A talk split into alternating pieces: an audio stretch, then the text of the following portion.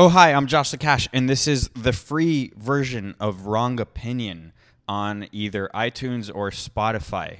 Now, I don't know if you know this, but there's a full version on Patreon, patreon.com forward slash WrongOP, where you could get full hour to hour and a half long episodes for just three bucks a month if you want just the audio but I also have a video version, which is eight bucks a month, and you get video and audio. You get it all. I haven't even raised the prices considering the massive inflation going on, so it's really basically free. And you can just go there, patreon.com forward slash WrongOP. With that being said, here is the free version. You fucking commie. Oh, hi, I'm Joshua Cash, and this is Wrong Opinion. Hey, our boy Sam Hyde made it on Tucker Carlson last night he didn't, you know, Tucker didn't have to mention his name, but he did, which is pretty awesome. So, you know, I like that.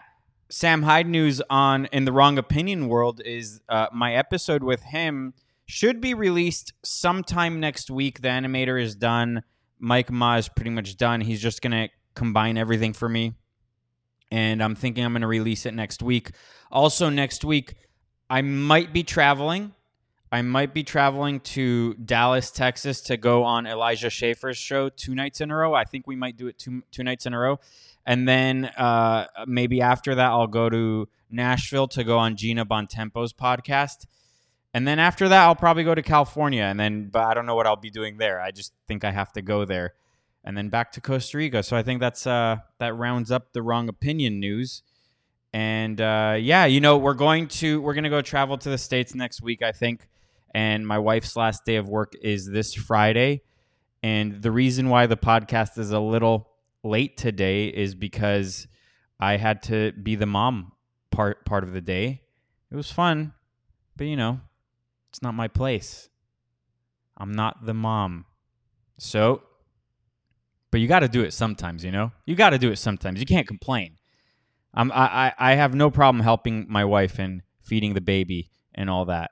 It was a nice, relaxing time, but we got to get on with the show. So um, that was a little bit of a clip from Tucker Carlson where he was calling out neocons who got tricked by posting fake news. But basically, everything is fake except the propaganda. So inherently, propaganda is not real, right? Right. But it does have a real impact on real life and that's what we have been seeing. People people have been asking me what what are my thoughts about Ukraine. A, a friend of mine called me yesterday, and he runs a, a massive, massive uh, meme account out of Los Angeles, and uh, he's pretty lefty. But he called me because he was genuinely curious. Like he's like, "What do you think about this whole Ukraine thing?" And I said I uh, I don't trust any of it. You know, you know when you have a full scale war, you'd think, especially since the internet hasn't been turned off in Ukraine or Russia, uh, for that matter, you think you'd have an overabundance of of footage, but you essentially do not. You do not. I mean, you see some nighttime explosions and all that.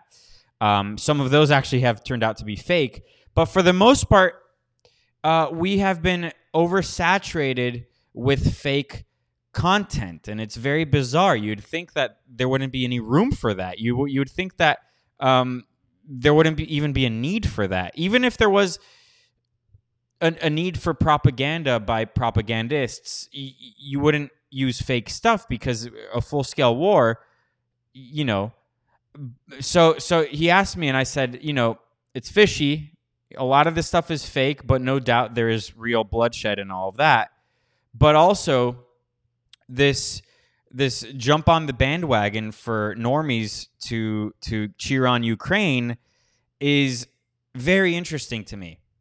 It's very interesting because, for instance, COVID, and and I'll read this. Actually, I'll just read this tweet uh, that I wrote. I said it all it took almost two years to get billions scared, masked, and vaccinated. It took only one week to get everyone to vehement, uh, vehemently, can't, it, can't say that word even though I wrote it and I know what it means, defend a country that n- they knew nothing about.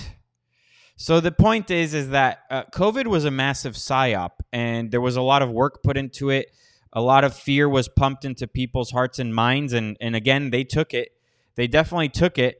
Uh, but they uh, it, it took a while, and it was kind of like a drip, drip, drip kind of process. It's not like COVID came out and then a month later, like, oh, we have a vaccine.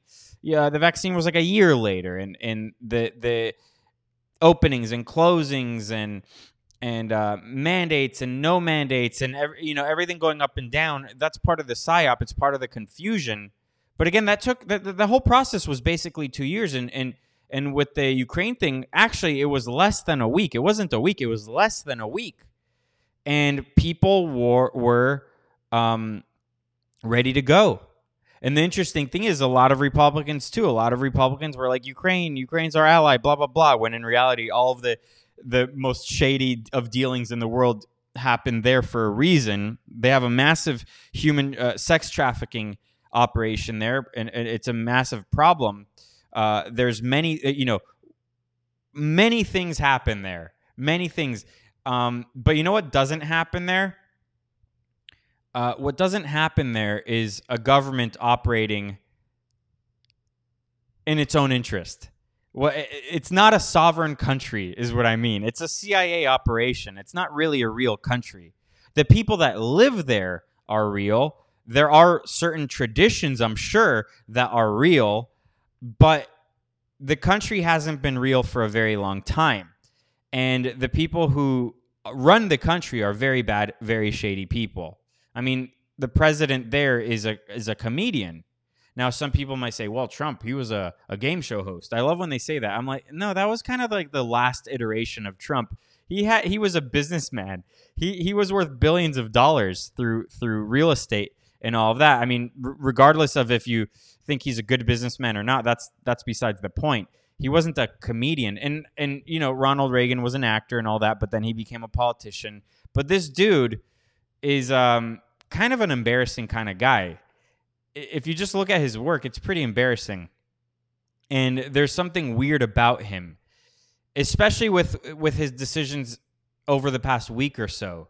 And and, and it's like it's especially when you see how the as an example, the Twitter account for Ukraine operating. It's like a it's like a social media whore. And that's kind of the government there to begin with. So people jumped on the bandwagon for Ukraine w- without blinking. And it's funny because, like I said, people on both sides, and for some reason, the media is not credible to people, to millions of people, except when it comes to war. That's when you should be the most skeptical. That's when you should be the most dubious. That's when you should question them the most. And I don't know. So everything is fake except the propaganda. The content is fake, obviously, but the the outcome is real. The bait that people are taking, like that is real. The way people are acting is real. So let's recap. Let's do a recap. I did this on Saturday's live show on Censored TV, but uh, you guys, some some of you aren't there. So let's do a little bit of a recap here.